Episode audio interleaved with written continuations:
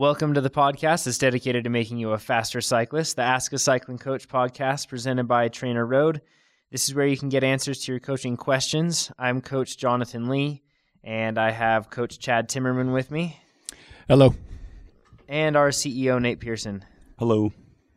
And we're going to go over more of those coaching questions you submitted to us and do our best to answer them for you today. You can submit your questions to us at trainerroad.com slash podcast. Cycling, triathlon, training, whatever it is, uh, we'll do our best to answer it. We comb through all the questions and pick out uh, as many as we can that we feel are applicable, entertaining, interesting, and we put them in each week into the feed and then we go through them. So submit them there, trainerroad.com slash podcast. You can also submit them on Twitter or Instagram, and you just use the hashtag AskTrainerRoad and we'll comb through that and see those there. And you can also find us on Snapchat. Just look us up at Trainer Road. That's just normal Trainer Road on Snapchat.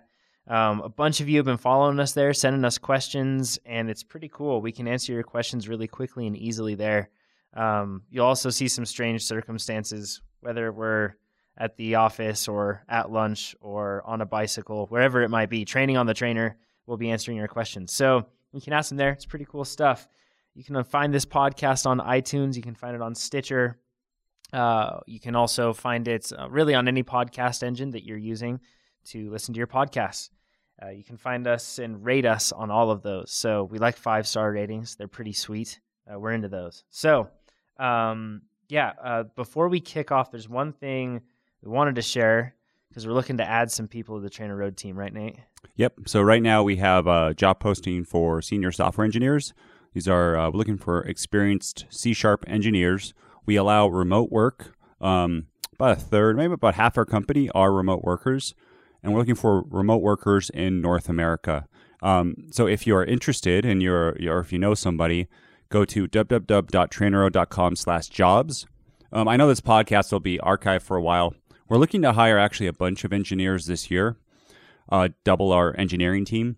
So if there's a if you're an engineer, you should know what an RSS feed is, and there will be an RSS feed on that jobs posting. Just subscribe to that, and once we post something new, you'll be notified right away if you miss this round. Um, the application process is kind of rigorous, but we do that on purpose because we really want really high quality engineers. And you'd get to, as a perk, you get to work with Jonathan, Chad, and I every single day and hear us argue and slack and make fun of each other. Very fun.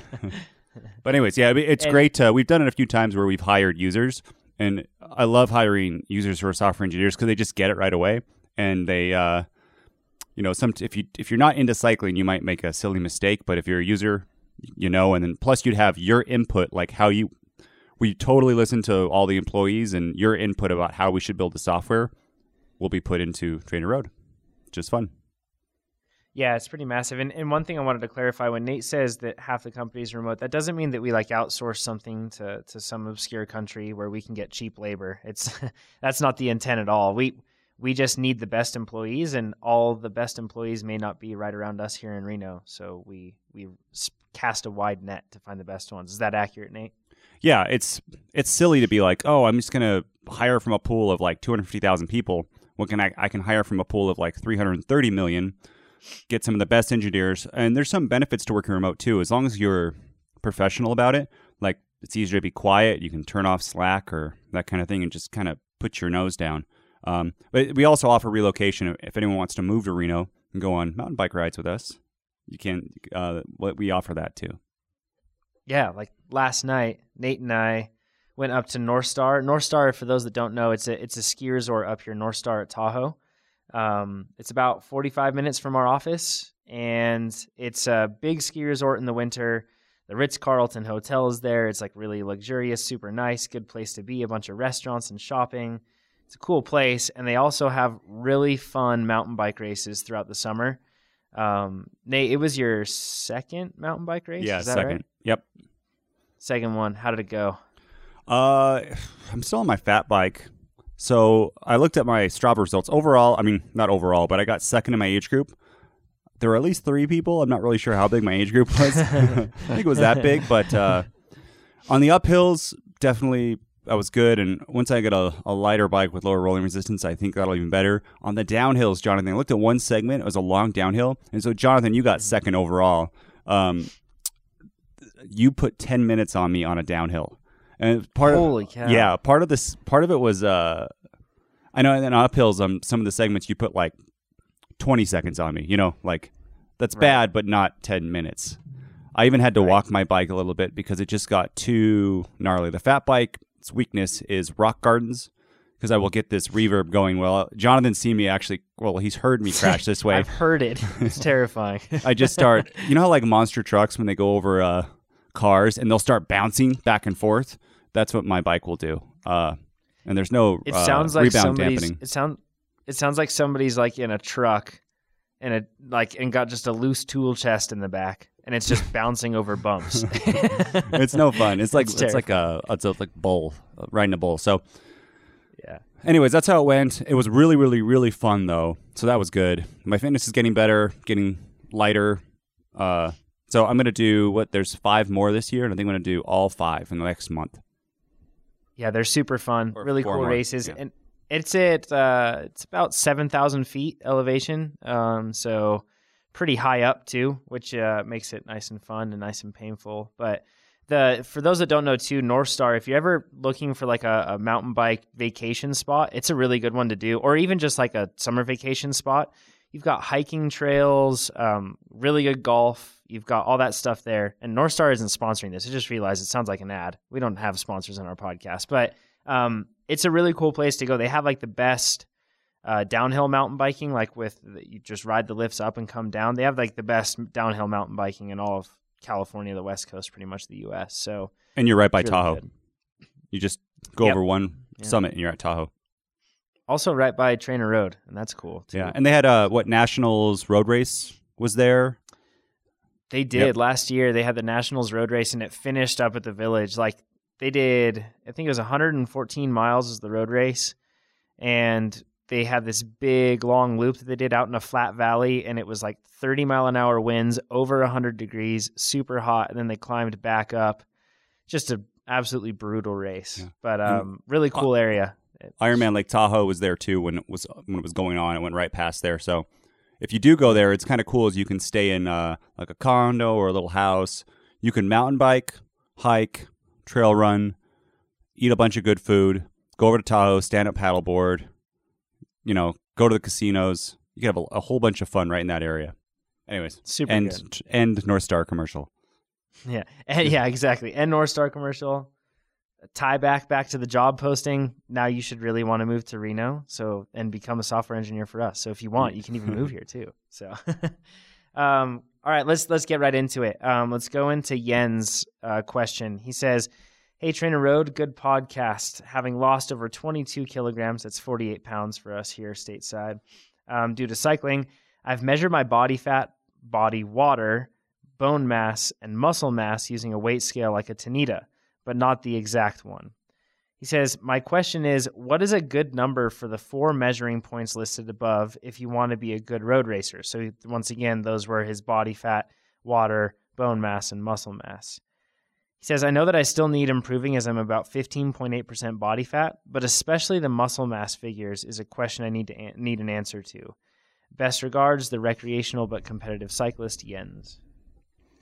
So, Jens, I have a feeling we're, we're all going to have a fair amount to contribute on this. Um, it, there- there's not really a right or wrong answer. You kind of have to determine what's, uh, you know, what makes you the best type of racer, depending on, you know, whether you're a, a crit rider who can carry a little extra mass but needs the extra punch, or a, a climber who needs to be as light as possible with, you know, high strength to weight ratio. So, so as far as your body weight and your body fat, that's that's very subjective. Um, as far as the total body water, uh, that's typically the leaner you are, the the greater that that becomes. So I've seen um, ultra lean athletes are up to I think it's like seventy percent of their total body mass is is water.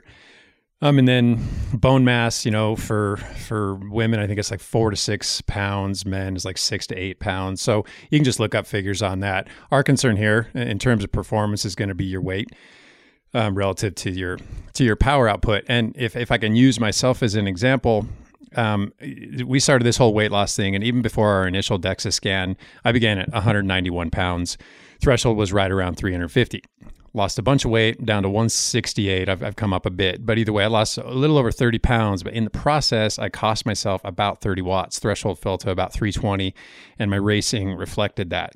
So I, I kind of flew in the face of that balance. You know, the weight came off, but the power went with it. So, so you have to find out how you have to strike a better balance than I did. You have to determine at what rate can you lose weight, how much weight can you lose, how does that affect your power over the course of it, what's more important over the course of that. What's up, Nate? Yeah, I was going to say that that's the. Um, did I interrupt you, Chad? No, no, that's fine. I was I was just doing hand signals so Jonathan and I could talk next. So Chad's like, "What's up?" Um, it's all about power to weight ratio, right? So to re- re- reiterate what Chad said is it's how fast you can go and be as light as you can. Normally, body fat uh, for most people, you can lose body fat and you're not going to perfect your form- performance um, too much. Uh, I don't really think at all. It's really the muscle if you lose a bunch of that, but. I don't think there's a, a target weight you should be or a target muscle mass. We know riders. We are just talking about uh, our local writer Justin Thomas He's 6'1", 6'2", 130, super duper skinny and yeah. super duper fast. Then there's bigger guys. I believe, I believe he actually harbors a tapeworm, and yeah. he's okay with it. Like he doesn't want to get it out. He's okay with it. It's just he's rail thin. Yeah. And you can get guys too at the same uh, watts per kilo and just as fast as Justin, who weigh a lot more. Uh, it, so it's it's really going to be individual, but you can lose. I mean, besides losing body fat, you're you're probably okay. Chad, when you lost weight, did you lose muscle too? Did you lose strength, or did you lose mostly body fat? You know, you didn't, you didn't lose I, thirty. I, you didn't have thirty pounds of fat to lose. Yeah, so in the early stages, I guarantee I lost some muscle, but that was prior to the DEXA scans. So I can't say how much, but uh, I can say that the power dropped pretty precipitously. So the fact that I lost so much power tells me I absolutely lost some muscle in the process.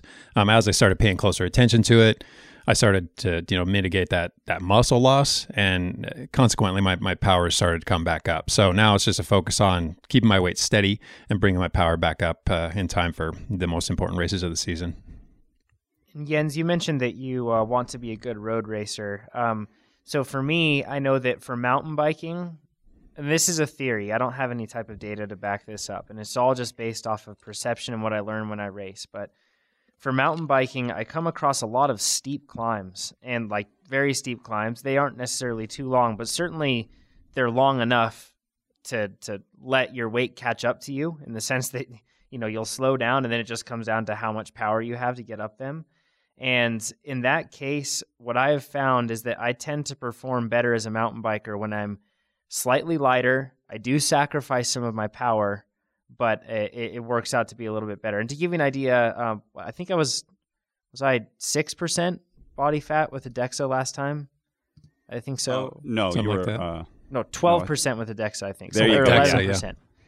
Eleven percent with a Dexa. So um, I was eleven percent with the Dexa, and then just about six percent with the calipers last time. So that is about right on for what I would look for uh, as far as like body composition there, if that gives you some idea. And that, that's weighing um, 145 pounds. So that's about right for me with a threshold somewhere at like right around 300. That's about good for, for mountain biking right there. But if I'm doing road racing, in most cases, I would actually probably I would be okay with being a little heavier and having more power with me. Unless once again, maybe I'm riding a very similar course profile, but especially in criteriums and other stuff and, and, and races where I'm just going to have to be putting down a lot of power, um, crosswinds or anything else like that. I find that I actually do better in those races if I have a little more weight and power. It's not that my ratio is changing necessarily. I'm just elevating or, or, or lowering both of those values. Would you Chad, you're nodding. I don't know if you've meant or noticed yeah. anything similar to that. Typically, like if uh, Jens talks about wanting to be good in road races, and if he's talking road races with sustained climbs, you know that's obviously going to be different than something with punchy climbs, which is I think more what Jonathan might be describing, mm-hmm. um, where the weight yep. is not as big a factor. But if they're extended climbs, then there's a uh, I, just a little thing I've had for quite some time where Hunter Allen talked about uh, every extra pound you carry can can affect your time per mile 15 to 20 seconds. So an extra 15 to 20 seconds per mile for every additional pound. And that's not those On aren't a- on those aren't hard yeah, on a hard climb or a sustained climb. And those aren't hard numbers. I mean, the grade of the climb is certainly going to affect things, but the fact is every extra pound you've got on your frame is is a substantial difference in the amount of time it takes you to climb a single mile. So if you're on 6 or 7 8 mile climbs, that's going to be quite an impact. Mm-hmm. Yeah, so it's it's something that, like Chad said in the beginning, you're gonna have to figure out what the ideal balance is. There isn't like a, a set riders are best at X percent body fat, um, but I think the one thing that I've learned in in in trying to lean down and, and find, I guess, my limits there is you're usually very aware of where your limit is. If you're training consistently and you're trying to lose weight, it becomes painfully aware pretty quick. Yeah, that's a really good you know, point. maybe lost too much weight. So And in general, it's like uh, uh, for unless you're like a really high performance racer, most people can lose some weight, right? Like the majority of the people listening to this podcast can probably lose some body fat, and they're not going to be You're like all beautiful and, and Yeah. thin and wonderful. We don't we aren't But saying anything other than that. you. You know what I But mean? yes. you know what I mean? Though, like in general, it's probably not a bad idea to lose a little bit of weight. And if you're too skinny, yeah, it's just like you know, Jonathan. You probably know everyone's like, you look really disgusting, that kind of thing. yeah. yes, there's almost almost everybody has got safely five pounds, you know, a couple kilograms to lose. I mean that that goes without saying. There are a few people who can't benefit or, or can't get away with losing three, four, five pounds. Yep. Yeah, absolutely. All right, David's question. He says, "What difference does it make using a proper turbo training tire rather than a standard old tire?" And for those that don't know, turbo trainer, that's just a trainer. It's just over in the UK they call them turbos. Um, says, "How critical is it, or does it not make a noticeable difference?" Yeah, so I'll take this one. Uh, turbo tire. That's like a it's a little stickier and harder compound, so that you don't melt your tire. Um, I think on anything but a CompuTrainer, it's not going to be a huge deal. Um, the so the CompuTrainer, I say that because it actually heats up the tire and it can delaminate, and it's really bad. Uh, But as long as your tire, you're not getting like slippage if you're uh, pedaling like out of the saddle or something then you're fine. And if you do get slippage, you can kind of tighten it down a little bit more and just be consistent if you're using virtual virtual power. If you're not using virtual power, it doesn't matter. One thing that I've done in the past too is so my race wheels will have the Continental 4000 uh GP what is it S2s? Is that yeah, Grand right? Yeah. 4000 Yeah. S2. Yep. Yeah. And then on my training tires, I'll put gator skins on it just because I don't want a flat while I'm training. And those gator skins are a little more durable. And I'll have those on the trainer too. And I hadn't had any problems with wearing, you know, where it will wear kind of a square edge or anything like that. And what do you guys do for training? Do you train on nice tires or do you like get like a durable tire? Yeah, I, I don't train on my race tires that I would use if I'm racing. Usually, um, I have a, a spare set of wheels, and I actually usually put something. Um, it's like a gator skin. I found these Vittorias, and I'm not sure they're made out of rubber. I think they made they're made out of rock. They're they're terrible on the road.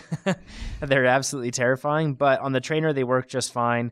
They don't chunk up because some tires you'll notice on a trainer like it'll leave black residue Yeah. um, it, it can stain your carpet or anything else like that, and these ones don't. And I those tires were on closeout for like eight dollars a piece on competitive cyclists, and I bought like ten of them just because I figured I could keep them around and put them on whatever bike.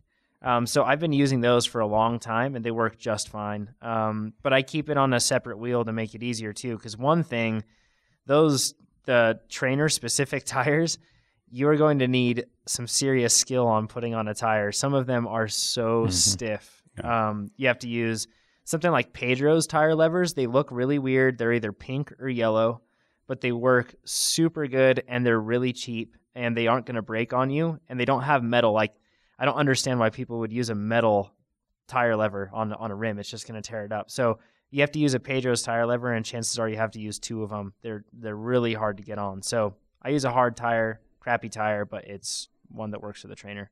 Yeah, and then for me indoors, I ride the kickers, so I don't use a tire at all. But when it comes to outdoors, I've made the shift to tubeless tires for training. Um, whether or not I'll start racing on them remains to be seen. I, I, can see it happening. I just don't have a very wide selection of tubeless tires. Um, as far as the durability of the tubeless tires, uh, there's not a whole lot to choose from in tube in terms of tubeless tires. At least not the shop I go to. So I haven't even been very selective with uh, the durability of the tire. So much the fact that it's tubeless, and I think uh, 20 probably 26 millimeters, so a little fatter too. But uh, and uh, knock on wood, but I've yet to have a flat or any sort of uh, anything that kept me from from riding continuously over the course of some pretty long rides. Do you like the uh, the ride feel of those 26 tires? So far, very much, very much. Yeah, I think I should do that. That sounds nice. Yeah, I, I'm a big fan of 26s. Is like the minimal size that I use. Mhm. Um, much and and also so this depends on the tire because you're you're trying to break down a couple things. Like you want traction for where the tire is touching the road. You want that to be reliable, nice and sticky. Obviously, you don't want rolling re- that to come at the cost of rolling resistance, but you want that. But then the lateral stability of the tire is something to keep in mind, and that's why running a standard tire without a tube, but then just like getting a sealant or a, a tubeless kit to make your rims compatible and just putting sealant in isn't a great idea hmm. because tubeless tires are made with the intention. That's why they're generally a little heavier than a normal clincher tire. And the reason is because they're made to be a little more stiff laterally, so you don't get your tire rolling off your rim, so to speak, when you're leaning into a turn. Um, usually, the tube and the tire, that interface that they have, that gives a lot of strength to the whole structure. But in this case, since you don't have that, there's less friction there, and the tire can roll a little bit easier. So, if the tire is designed right, that means you have a really comfortable and stable ride and you have to hit your tire pressure right. but if not, it can be a little shaky. And you're right, Chad. Like right now, it's I mean it's it's growing, but it's frustrating because there's a lack of tubeless options comparatively speaking in the road market. I mean, the Schwalbe one is a really popular one, Mm-hmm. um, but that thing wears down crazy fast, like really fast. Um, and it yeah, also using, isn't great on rolling I'm using some some Bontragers that, that were actually a really affordable price comparatively, and uh, they've held up really well so far. So I'm pretty impressed with those. But yeah, you're Yeah, right. There's just not that many out there. Yeah, I know. Um, the the one good part about the Schwalbe is they feel like you have Velcro, like you will never let go. They have incredible feeling traction. So in criteriums and stuff like that, it's money for that type of stuff. And then I know Specialized, their mountain bike tubeless tires are awesome. Um, every Maxxis, all those companies, they make great tires, but um, for mountain biking. But they just this year, I, I realized I was actually writing a post on tires and updating it, and uh, I saw they have a lot of tubeless options now. So they used to just have the Roubaix tire, which is more like a endurance tire. It was a little heavier, a little thicker. Now they have their S Works Turbo and a tubeless. They have a bunch of different tubeless tires. So, and that S Works Turbo is a really good tire. So I assume they've done their homework and have a good tubeless version. So, um, so yeah, that's what I would say there. One quick pro tip: you have on on the trainer tires. Let take your tires out of the packaging when you get them.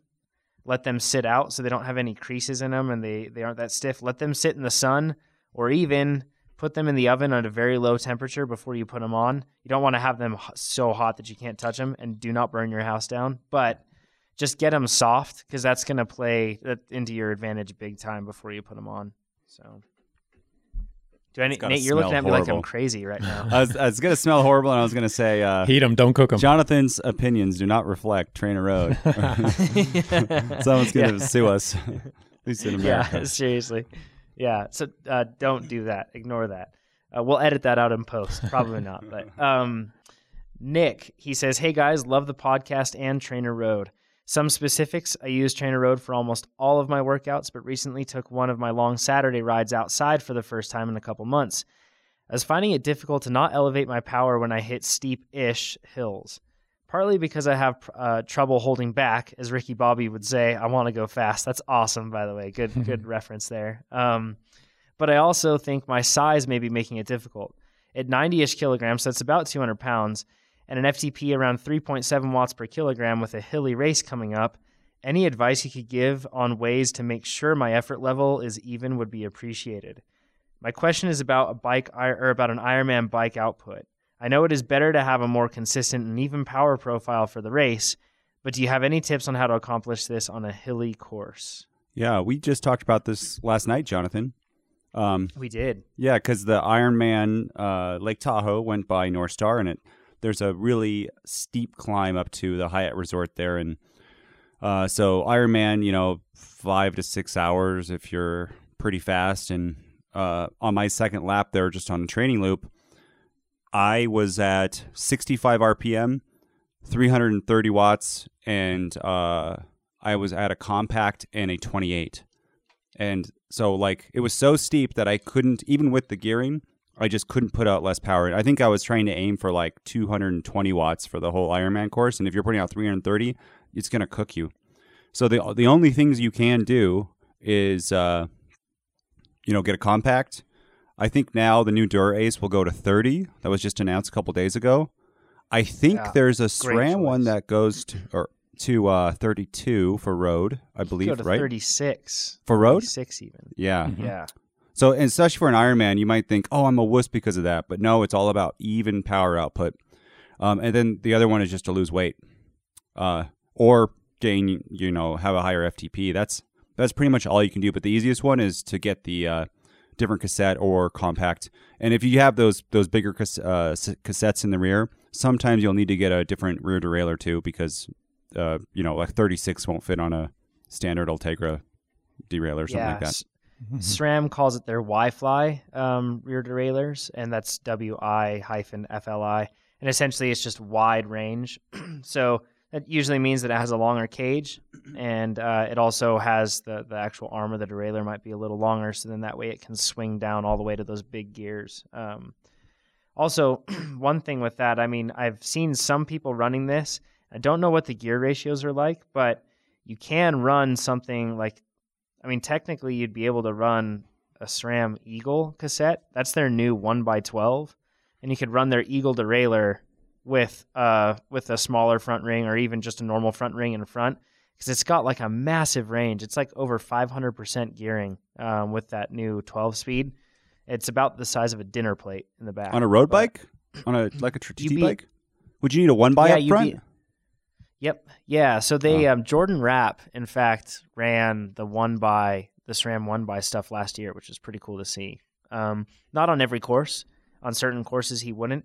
So depending on how steep and consistent or uh, sustained your climbs are, in this case, Nick, um, you know, take that into consideration. But if it's rolling hills, then it's possible that you might be able to keep your momentum enough, and you're not going to be getting bogged down completely. Yeah, he Um, talks so maybe that could work. Nick talks about steep-ish hills, so I'm going to assume that his gearing is already adequate.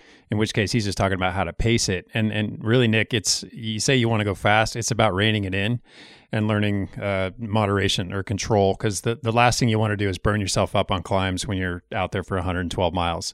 So, and I'm sure Nate can can back this up. But this is never a kill the hill sort of approach. It really doesn't matter um, how hard you can hit the hills. Hitting them that hard is not going to benefit you over the course of that. I'll ride that long, and it's certainly not going to benefit you when it comes time to hop off the bike and run. yeah this is a huge mental thing for uh like half or ironman if if you're on a hill and you have a power meter and you have a goal wattage and you're getting passed on the hill which will usually happen if you have a power meter because everyone else just you know rides off feel and they want to go hard up a hill just know you're doing the right thing and you'll pass them probably pass them on the run later on it, it's happened time and time again on me or even like you know this happens the first uh, so Vi- like Vineman's a good example. Um, it starts off with kind of rolling hills, and then it has a a bunch of flat section after that. I'd see people, you know, shoot by me on all the uphills, and then when it was flat, I'd keep that same whatever 220, 230 power output, and uh, I'd pass them again. And then on a hill, they'd pass me back, but by the end of it, I would never see them again because they're probably cooked and they weren't giving that even power output. So it's all about going as fast as you can. And if yeah, if I thought you were out of gears, if not, it's just mental. Just go slower. Like Yeah, and Nick, Like, it, it's important to keep in mind that, that that a ride this long is not going to be done that intensely. It's about lasting. It's not about going fast. I mean, the fast is a very relative term. Um, and when it comes to um, Ironman bike splits, I mean, it's a wide range. And if we get to it in this podcast or maybe a, a later podcast, there's um, in, in more detail, there, there's a particular range of you know intensity factor and the percentage of thresholds that you're going to maintain over a four and a half to you know six seven hour ride. Um, and and it ranges all the way from like 0.6 all the way up to 0.83. So we're talking about you know roughly 60% of your threshold for that for that entire period up to the really fast guys who are pushing into the very low 80s. So either way, even at the very high end of things, these guys are working at 80% of their potential. At the lower end, end of things, 60%. So you need to figure out where you fall within that range. And then even on the hills, you're never going to fly too far outside of those confines. Yeah, the run comes after. it's, it's a marathon. It's a marathon. yeah, literally. Um, Cool. So hopefully that gives you the information, Nick. And I actually have to redact my recommendation for Eagle on a road bike you don't have a 12 speed road shifter yet, so never mind. You can't use it. Um, you'd have a weird flat bar shifter and somehow rig that up to your tri bike. I guess you probably could, but that would be weird. So soon enough, I'm sure they'll bring that over, that 12 speed over to road. It's just a, a matter of time. So, um, cool. Gerard, his question, and this one's related to the next one. So, Chad, you guide me and, and just let me know when you want to comment on one in. thing or just move into the next. Sure. Um, so he says, uh, he says, first of all, I'd like to thank Trainer Road and uh, you guys for making me like cycling. Awesome. We made him like cycling. That's cool. Um, that's good stuff. I started training last November, and thanks to you, my FTP has gone from 130 to 190 since then. Six stars to you. Well, Six stars. Big improvement. Mm-hmm. Yeah, yeah, just about as many. Uh, yeah, I'm impressed with the six stars too. I don't, I don't think that's possible, but we'll take it. He says, hmm. Now my question: at the beginning, my lungs were my limiting factor on hard intervals, but my situation has changed since then. Now my legs seem to be the ones holding me back. I, I actually sympathize. excuse me, sorry. I actually sympathize with this guy on this one. Uh, I, a lot of us do. saying. Yeah, he says, should I be ignoring the pain and heaviness and just keep pedaling harder, or is this normal? What kind of phases do you recommend to fix any current weak link? He says, I'm about to finish a crit specialty phase after doing sweet spot general build and sustained power build. Thanks again. So do you want me to go into the next one, Chad, or do you want to take Yeah, these these two are really tightly linked. So go ahead and read the next one. Cool. And Chris says, uh, I'm a religious Ask a Cycling Coach podcast listener and enjoy not only the information provided, but also the sense of camaraderie and banter that happens during the episodes. Five star worthiness. Sweet. We're See, worthy. these people are the, these are both very good people. I, I think they're wonderful people. he says, uh, my question I'm a 40 plus competitive recreational rider who has been using TrainerRoad since 2012 for winter training. I had my highest FTP in FTP test in 2012 and had a great year. Unfortunately, the next winter I may have overcooked my training. Since then, my legs tend to fatigue much quicker than my cardiovascular system, and it limits my ability to ride hard for extended periods of time. I thought if I took some time off, I would have bounced back, but the issue remains to this day. I've also noticed that my FTP tests have dropped by a significant amount over time. Could I still be affected by overtraining? If so, what is the protocol to recover from such a long period of muscular or nervous system fatigue? If not fatigue, what could be the cause of the legs giving out before the cardiovascular system? Is it my approach to training, or has, cycli- has cycling fast passed me by? Thank you yeah, for so, your time and effort in responding to my question. Keep up the good work. Go ahead, Chad. Sorry about that. Uh, so Gerard and Chris are, are, are uh, in, I, in my opinion, they're on the same page. Gerard's just at a far earlier stage than, than Chris. I think Chris just pushed it too far, and he's to a, a point of you know we, we overreach and then we recover and we get stronger. You, you push that overreach too far, it becomes non-functional overreaching where you start to break down a bit, but you can still recover it. I think that's kind of what Gerard's up against. He just needs a little more rest. How, how he finds that, it can come in a number of ways. Maybe his recovery weeks need to be longer. Maybe he needs more than one day in between his two hardest weekday workouts. Maybe his Sunday ride is too long and he comes into you know, Monday rest day tired, Tuesday still tired, and it's kind of a downward from there. In any case, he needs to integrate probably a little more recovery, be a little more responsive to how his body's feeling before he hits those hard workouts again. Um, Chris, I think, farther down that line. He's to the point where he can recover for long periods of time, and maybe he's still not bouncing back. And I've seen cases of you know, a true overreaching or I'm sorry, overtraining where athletes have, have it's sabotaged an entire season. I'm talking like six, eight, nine months of training uh, d- down the tubes. They've, they've, they spend better part of a year off the bike trying to bounce back from this sort of thing. So you can really push it to a point where it's, it's very, very damaging, super hard to bounce back from. Not saying that's where Chris is, but the fact is you might need um, a, a more dramatic downturn than a lot of athletes come up against. Um, and then, you know, outside of the overreaching, overtraining thing, Could be a question of leg strength, and there's a lot of ways to address that. But uh, I don't. I, I think more times than not, it's not that people don't have the strength. I think they're just too fatigued to actually muster the strength they do have. Yeah, that's what I was gonna say, Chad. Is a lot of times I feel like my legs are the ones holding me back on a workout rather than my lungs. Um, Mm-hmm. In that case, I don't think I would just be like, "Oh, I need to," you know, I'm over overreaching at the moment. Yeah, moment. for sure. For sure. And if that's the case, the last thing you want to do is rest more. Your body needs more more stress. It, it needs to Yeah. be challenged further. So in that case, I mean, you do things uh, the shorter, harder stuff typically. I mean, that can be 30 second all out sprints, you know, a handful of those in a workout, and then maybe you even complete it with a long part of your ride. I mean, you can do this both let me s- indoors and outdoors. Um, where, whereas outdoors, um, you you would do these at the beginning of, you know, for instance, I'm going on a long ride on Sunday. I'll probably start off with three or four hard sprints, separate them by five or ten minutes, and then that'll be all the intensity I'll encounter for the day. The rest of it's just going to be long distance type work. Um, and then there's VO2 max. There's a, there's a big carryover between hard by doing hard two and three minute efforts that that favors not not obvious strength gains, but improvements in in leg strength. You're you're recruiting different types of fibers. It's not all slow twitch. It's kind of those intermediate guys. Um, but uh, all that aside, I am I'm not entirely sure that's that's what's going on here. I kind of look at it um, for those that play golf. Uh, if you play golf, you know that it's sometimes off the tee you're awesome and you're you're playing well, and then you, you your biggest fear is you get to the green because your short game's just terrible. And then what happens is you seesaw back and forth, right? You start paying more attention to one, and then the other one falls off. And pro golfers, they're going through the same thing. They're always trying to strike that balance, and those good days happen when you're hitting on both of them. Um, I noticed that same thing um, last night. I actually kind of I don't know if you'd call it a nirvana because it it was quite painful, but in the bike race, it was the first time in a while that I felt that my legs were not the limiting factor, um, and I didn't feel that my lungs were a limiting factor. I was just a giant limited factor the whole night. So, but I think that that you're not alone in feeling that, and it's pretty common.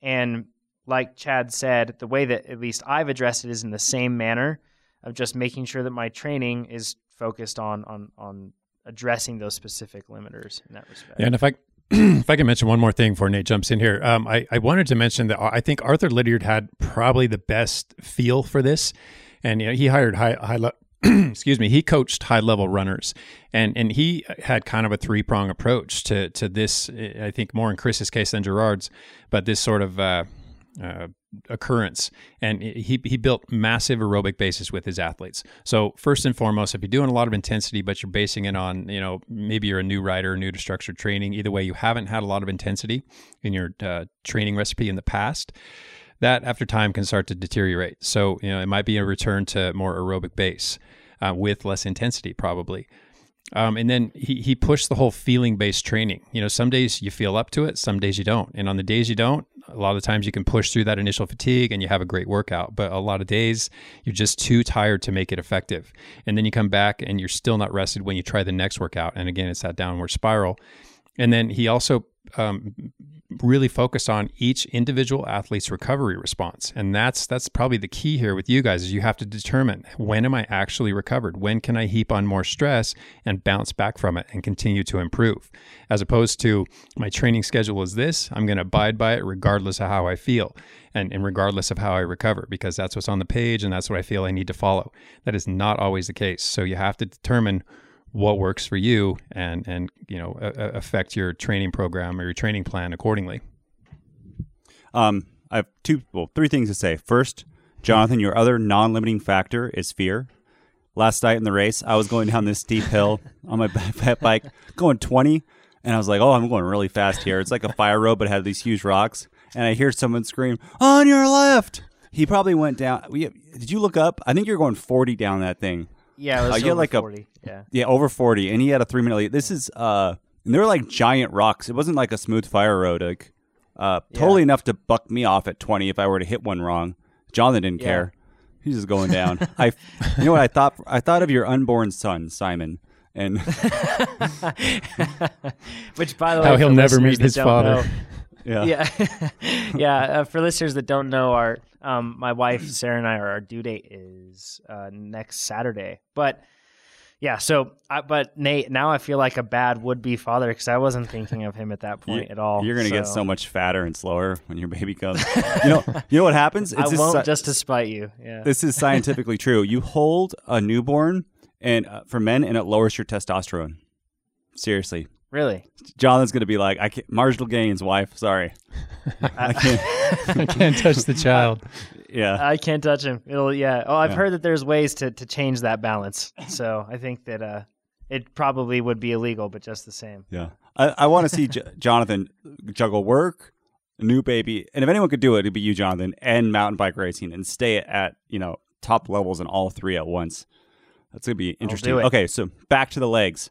Um, Chad, actually, I used to have this problem a lot before I started your first CompuTrainer classes back in like 2007, I think. And uh, what really helped me was you were the first person uh, to do low cadence drills with me. So I normally ride around 90 or 100, actually around 100 RPM. And I would do a lot of cadence drills at 60, especially uh, sweet spot work at 60 and, uh, and some threshold, not really VO2 max. And I found that that kind of, I think, strengthened my legs and it, it shifted the focus more to my lungs when I was on, uh, uh, when I was doing really hard workouts. Again, this is N equals one. I have no scientific backing of Yeah, this, well, so don't. Those drills Yeah. also help you learn, especially on a trainer, how to how to dole out really even power around the pedal stroke. Because you're going so slowly, you can't have those dead spots. They can't be as as obvious as they would be, or, or masked by a quicker spin. So you learn to ride maybe not so herky jerky, and that you're not just frying your quads, relaxing, frying your quads, relaxing. You actually learn to kind of distribute that load a little more evenly, or at least to maintain steady muscular stress, which i- i- is going to affect your strength. Um, and then my second comment is going to be about uh, weightlifting, and this is an N equals one, and I have no science to back it up. And people will there is there's such a huge debate in this, but Some guy right now, some big muscle-headed dude, is like stoked and fist pumping in his car, and some tapeworm skinny cyclist guy is getting pissed. no, this this is another thing that's helped me with uh, leg strength, so that I don't feel so much in my legs. I haven't done it this year. We just talked about maybe doing it in the off season. I'll do this in the off season, but it's still different than normal weightlifting. Is I I did this before and I had good success with it. Is I would do uh, 135 squat 135, but I would try to get up to like 35 reps in a row, and I might even drop it to down to like 95 and try to get 50 reps. So at that time, 50 reps is going to be like I- I'm not really sure three or four minutes. It's it's you know it's Exactly. aerobic in nature. And that's that's exactly the point. I'm actually going back and forth with Bill Black on the physiology forum right now, talking about something that totally r- relates to this. And he talked about so we're trying to increase central stress, right? Your your heart and your lungs. And and and as far as weight training, that typically doesn't affect it. But when you do something like Nate's describing, and Bill said this very thing, he would do like a moderate weight. And I think uh, three minutes of reps as fast as he could. I couldn't remember quite what, but the fact was it was this huge aerobic demand, had this big effect on his heart and lungs, and basically his his general work capacity.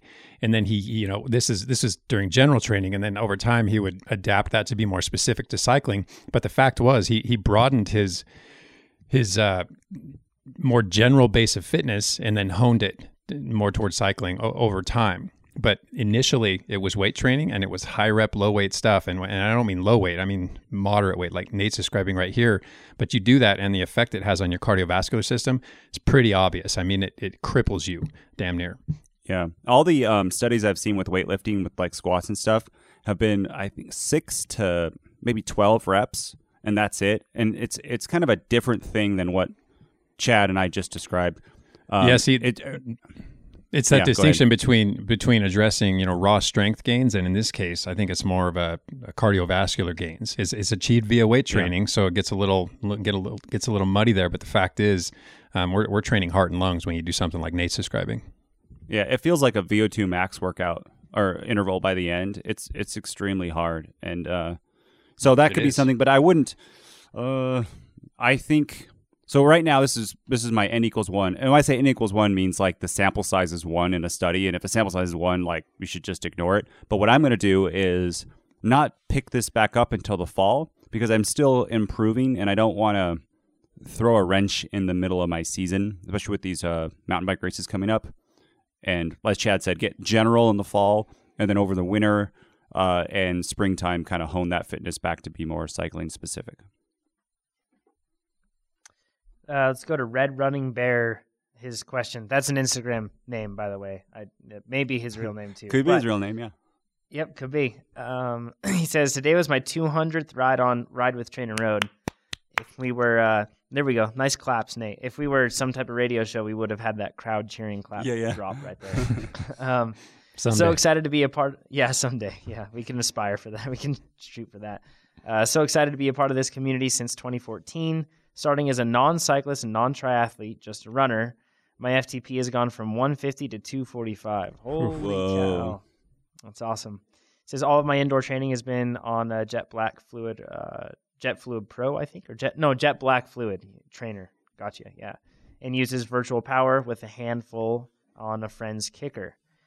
So, for the second season, I've taken out my age group for the overall season at state uh, levels of triathlon, which is super exciting. And I put a lot of that success down to consistent training with Trainer Road. My question, though, is a few of my friends who use the KICKR or have power meters are constantly telling me my FTP isn't accurate. How much of a discrepancy is there between virtual power and power meters? Should I just ignore their comments and keep being awesome? You should keep being awesome. Uh, he Yep. says, I'm, I'm loving listening to the podcast. It's great to hear all the questions that come in and be able to have a sense of shared experience with other cyclists around the world. Keep up the great work, guys. Five stars. Yeah, so virtual power is not going to be uh so it's we call it what precise but not accurate. Where precise means you get the same uh you get the same readings every time. So if you go from you know if you gain 50 watts, then you gain 50 watts, but your overall 250 could be 300, could be 200. But we just it's it's a very inexpensive way to use a power meter and you really can't use it to compare to other people. If your setup's the same every time, same tire pressure, same uh uh, how tight you tighten down your trainer on. in the same tire. Yeah, how, how tight you press it on. It should be precise, consistent from time to time. So, I mean, if you're if you won your age group, I'd just be talking smack the other way. It doesn't really matter what your FTP was then. Again, if you want a power meter, do that. I personally find my power meter, my Quarq and my KICKR have about a 20 watt difference, where my uh, power meter reads 20 watts lower than my KICKR. Um, but I don't like throw the KICKR out. I use we have a thing called Power Match that they they get in there. I don't say, oh, my KICKR is useless because that is still always 20 uh, watts. I wouldn't really, yeah, it doesn't really matter. It's just like kind of on the podcast you've heard us talk about DEXA. So DEXA is that gold standard in how uh, you measure body fat, but we also use fat calipers with Tanita, and we found that the fat calipers are always a percentage lower than DEXA, but it's always kind About of around half. the same amount. Yeah. around well less than half or more than less than half for me. Um, But if we were to say, oh, you you know, because it's not the exact same as Dexa, we can't use it. So Right. if that if that makes am I, am I making sense? I'm kind of rambling. No, no. I, I think it's just whatever tool you're using, Just use that and Yeah. and know that the, the the data that you get from that may not relate to data that's collected with a different instrument. Oh, Let me go into my uh, weightlifting analogy. So let's say you go to the gym, and I've experienced it at gyms. Let's say all the weights are 10 pounds too heavy, right? And you, but your bench press goes up from like 150 pounds to 170 pounds. Well, you've still gained 20, but you can't then say, Chad, you know, I benched 170, so I'm stronger than you. You can't compare it to other people. It's just being this consistently the same as you work out. Hope that that Yeah, exactly. So, so you- so you're looking at two things, right? You want to im- improve performance, which you've clearly done, and you want to raise your FTP, which you're doing, regardless of what your FTP actually is. So, I, I think this is just a question of jealousy, and you should, in fact, keep on being awesome because you're doing what everybody hopes to do. You're, you're you're winning your age group. You're improving as an athlete. Your performance is going up. I, I would knock it. I think Nate, you just gave me a business idea. I'm going to open a gym and just make every weight be lighter than it actually. Just say that it's 200 pounds, even though it's like 170. And I'm just going to be building egos more than muscle. It'll be great. Dude, I noticed that. So we have those certified uh, Rogue Fitness weights here, and they're like to the five grams or something. Then I go to the gym, and I can't bench as much at the same weight. Like the gym weights are actually heavier than the certified ones we have here. It's crazy. huh. Uh, they need to change It's- up it's their the game opposite. that Yeah, makes it's the you want to opposite lift here instead of the gym. exactly. I feel like Yeah. a dope when I go in there. I'm like, oh, I'm so strong, and I put on something a lot, and I, you know, get like three reps out, and be like, whoa, that was really hard. that type of stuff has to exist. I mean, they even change the color of lights in, in changing rooms at, at stores to make sure you look better. So, Yeah, It's all about and- stroking the ego. yep. yeah.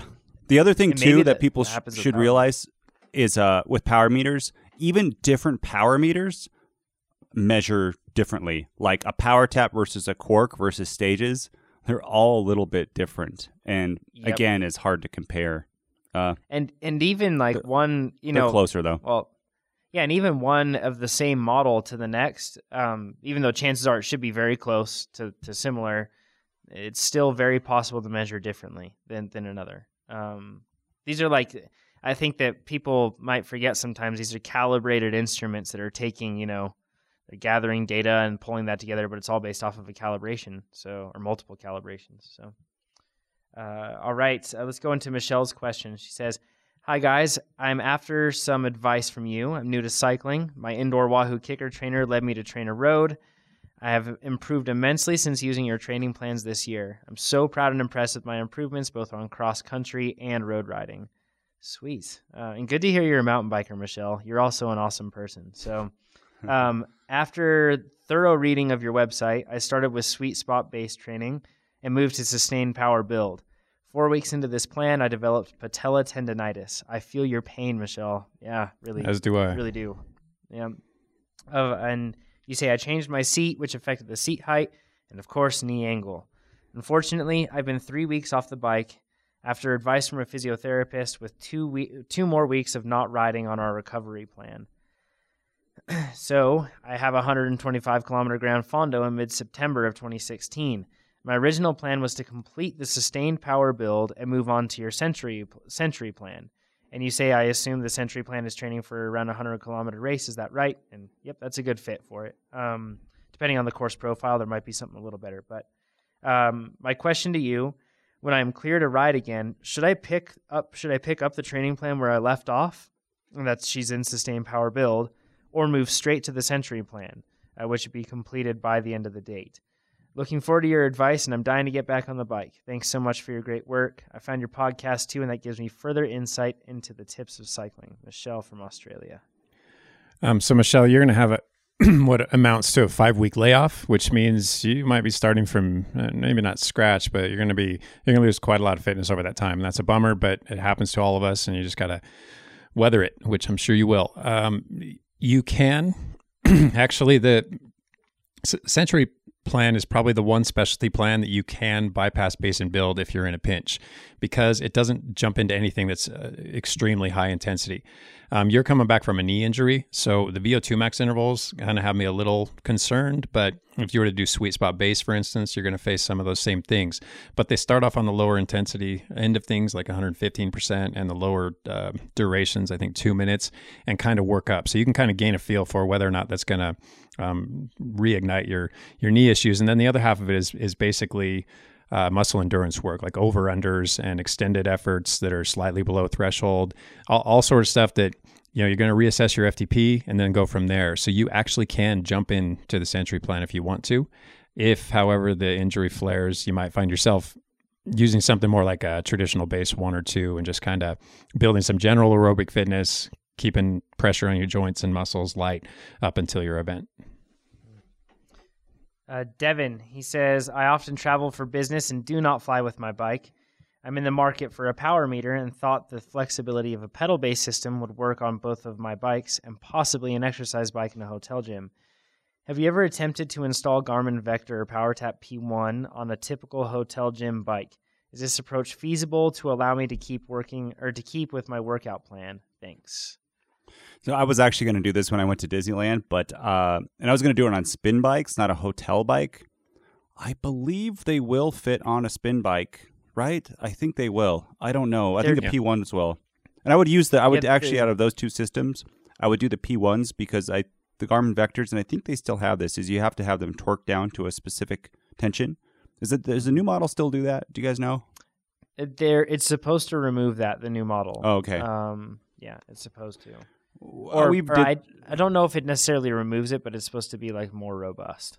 I know that we've done a um, a ride with the P1 on with a whole bunch of other power meters on a bike, and it tracked really really well with Mhm. the other power meters. So I Here's I don't the- know though. one There's there's so many different gym bikes too. Yeah, there there's one thing to watch for. So um, some gym bikes, the crank arms aren't going to have the same threads. Like they aren't going to be either the thread spacing or revert. They might not have the reversed threads like normal crank arms do. In that case, you'll clearly have an issue, um, and that would really suck to strip out the threads on your on your pedals or or something like that. Or get imagine getting your pedals stuck in the exercise bike and having to leave your power meter. That would be terrible. So um, that's the one thing to to keep in mind is that if they don't thread in nice in the very beginning, if you start to notice that things aren't good, I would not put them in. And some of these spin bikes, now some spin bikes are going to have people switching over pedals a lot. That could be a good or bad thing. That could mean that it's you're all good and you can switch them over, or that could mean that p- other people have tried to take pedals in and out and cross-threaded things potentially. So um, just have to keep your eye on that. I, I would just be worried about uh, ruining my my power Yeah. meters there. I- I would bring some old pedals if you fly a lot and just see if you can put those pedals on the bikes and then report back to us and let us know, like with the brands and stuff. If anyone else wants to do that, because that'd be great, right? If you could buy P1s and just take them and ride, you know, ride TrainerRoad workouts on a whole bunch of uh, hotel gym bikes all over the world. Yeah, because the the good thing about these too is the fact that most most gym bikes you can adjust the position quite a lot. The saddle's gonna suck and be uncomfortable, but uh, you can adjust things pretty pretty well. So because of that, you should be able to get down pretty close to whatever your your target position or usual position would be. Um, so yeah, that, that should cover that one. Uh, let's move on to Fanny's question. I hope that's how you say it. I don't know uh, if that's correct, but that's how it's spelled, and I'm going to stick with it there. So I apologize if we if we said it wrong. Uh, you say I've been listening to your podcast for a couple of months, and I'm completely blown away. Keep up the good work. As a reader of Friel, Hunter, and Coggan, I wondered why you do not have a power profile protocol test. This will enable you to see your strengths or weaknesses and or what type of rider you are. Would it help in addressing weaknesses and be able to more specifically target them?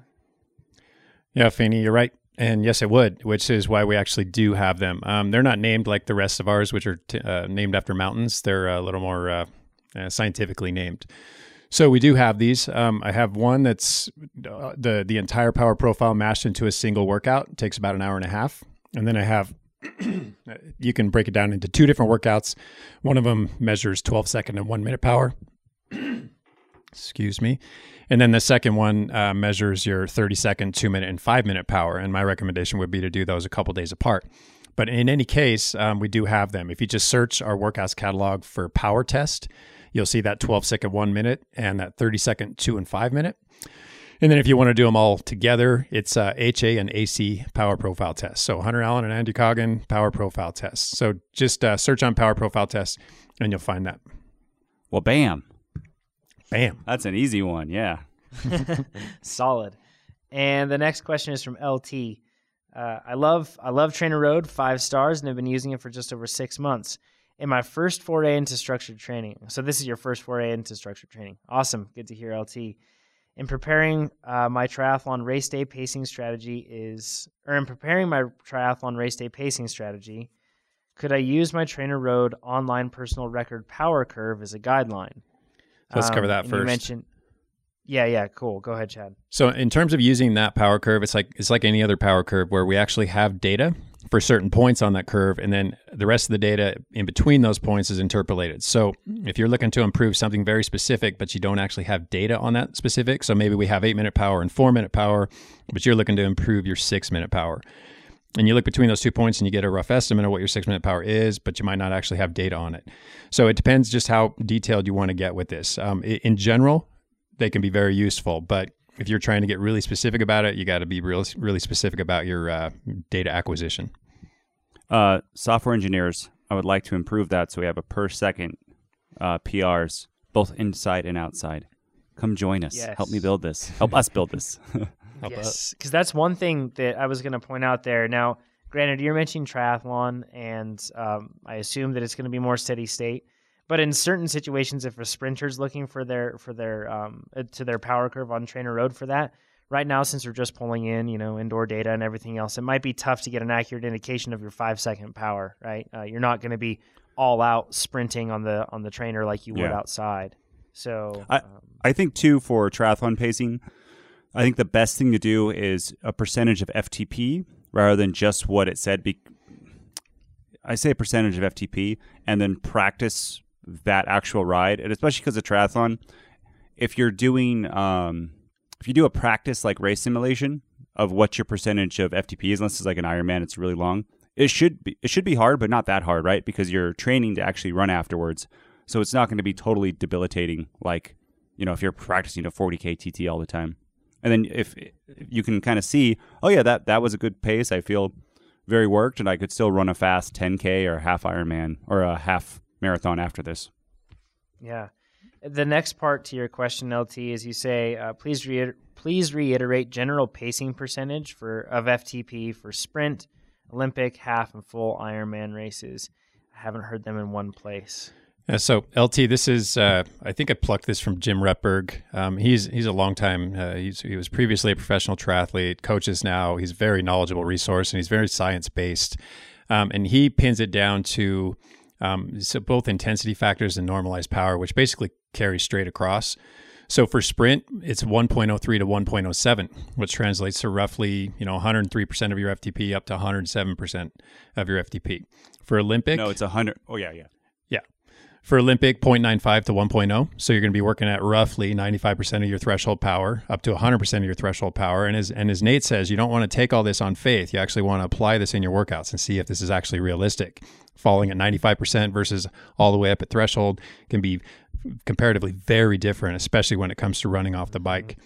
Um, with half half distance, it's uh, the range is 0.83 to 0.87. So somewhere, you know, roughly you know 85% of your threshold is a pretty ambitious pace for a half. And then a full uh, 0.7 to 0.76 so about 70% to 76% and all these things are basically for mid packers there are going to be people who just want to finish and they're going to fall below these ranges. They're going to be elite level athletes and kona qualifiers who are going to fall above them. But for mid pack which you know encapsulates most people these are pretty solid ranges.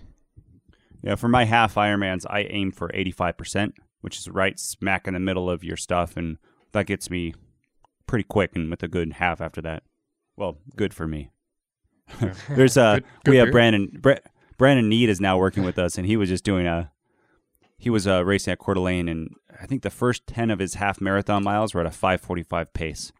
And then he's like, I blew up and I ran 630s for the last three. I was like, Yeah. oh, that's, that's so blowing slow, up, huh? six He's a- yeah. But he's a he's a pro, so it's it's, it's pretty quick. Yeah, where's he racing this weekend? Fine man. Vineman. It's uh Brandon Need, who's our employee, versus uh, Justin, Justin Rossi. Rossi. So yeah, from the Chase. If you guys, so if you want cycling motivation, go to YouTube and Google the Chase or the Chase TrainerRoad. It's a great documentary about Justin trying to win a 40k TT championship. Uh, and now he has pivoted to it's a software term pivoted to go to uh, triathlon, and I think he's trying to win. Is he going to race pro? He's pro, pro, right? He's trying to get to Kona this year. Yep. He wants to win like Ironman Hawaii, right? Is that That's his goal? goal? Oh no, I think he think he wants to wants do a half championship first, right? he wants to do half this year and then Kona the next year. Now, and he's so It's and ambitious. to give you background, we've we've kind of mentioned this before, but he's a very good swimmer. Uh, he was a collegiate like uh, ranked swimmer at North Carolina. Um, Yeah. he's really good. And If you were to build a triathlete, this is how you build it. exactly. Yep. He even he even has, and no offense, Justin, but he even has like a um uh, like an abnormally uh, curved back, and when he's on a bike, when he's like, it's a perfect aerodynamic profile. I mean, he's he's built for this stuff. He he is a big guy, but he's built for this stuff, and of course, he's an incredible cyclist and time trialist, especially. So. He's working on his run. Um, when you when you Yeah. ask him, it's definitely a huge concern on his mind. But he's he's putting in the work to to get it done. So it'll be interesting to see how these two guys compare this weekend because it's like Justin's an absolute hammer on the bike. Brandon is no slouch whatsoever. He's a he's a beast too. But Brandon's run is really fast, and Justin's run is not there. But Yeah. it'll be interesting to see how those two play out. If you could combine the two, I would be like a world championship would be in his grasp with the with the fast run and the fast bike. Yeah, We'll see. It's exciting. yeah, it's it's good stuff. All right, thanks so much for all your questions. That'll cover it for this week. Remember, you can listen to this episode at trainerroad.com slash podcast or on SoundCloud, iTunes, Stitcher, or wherever else you find your podcasts. You can share the podcast from there as well, and we recommend doing so. We found um, that a lot of people, in fact, uh, I saw a question this week, and I didn't add it in because it was redundant with another question, but somebody said, My friend shared this podcast episode on Facebook. I didn't even know it existed, and I don't use your software, but I have a question. So uh, hopefully that person's listening because we answered your question there. So, um, but uh, share it out. Let people know. They can submit their questions just like you can. Uh, all you have to do, like I said, just go to trainerroad.com slash podcast. There's a form at the bottom there. You just enter in your question, or you go on Twitter or Instagram and just use the hashtag AskTrainerRoad, or reach out to us on Snapchat. Our username is TrainerRoad, and you can just send us a quick video or type in your question there, and we will do our best uh, to to provide you an answer there. So thanks so much for joining us. We'll chat with you guys next week. Thanks, everybody. Bye bye.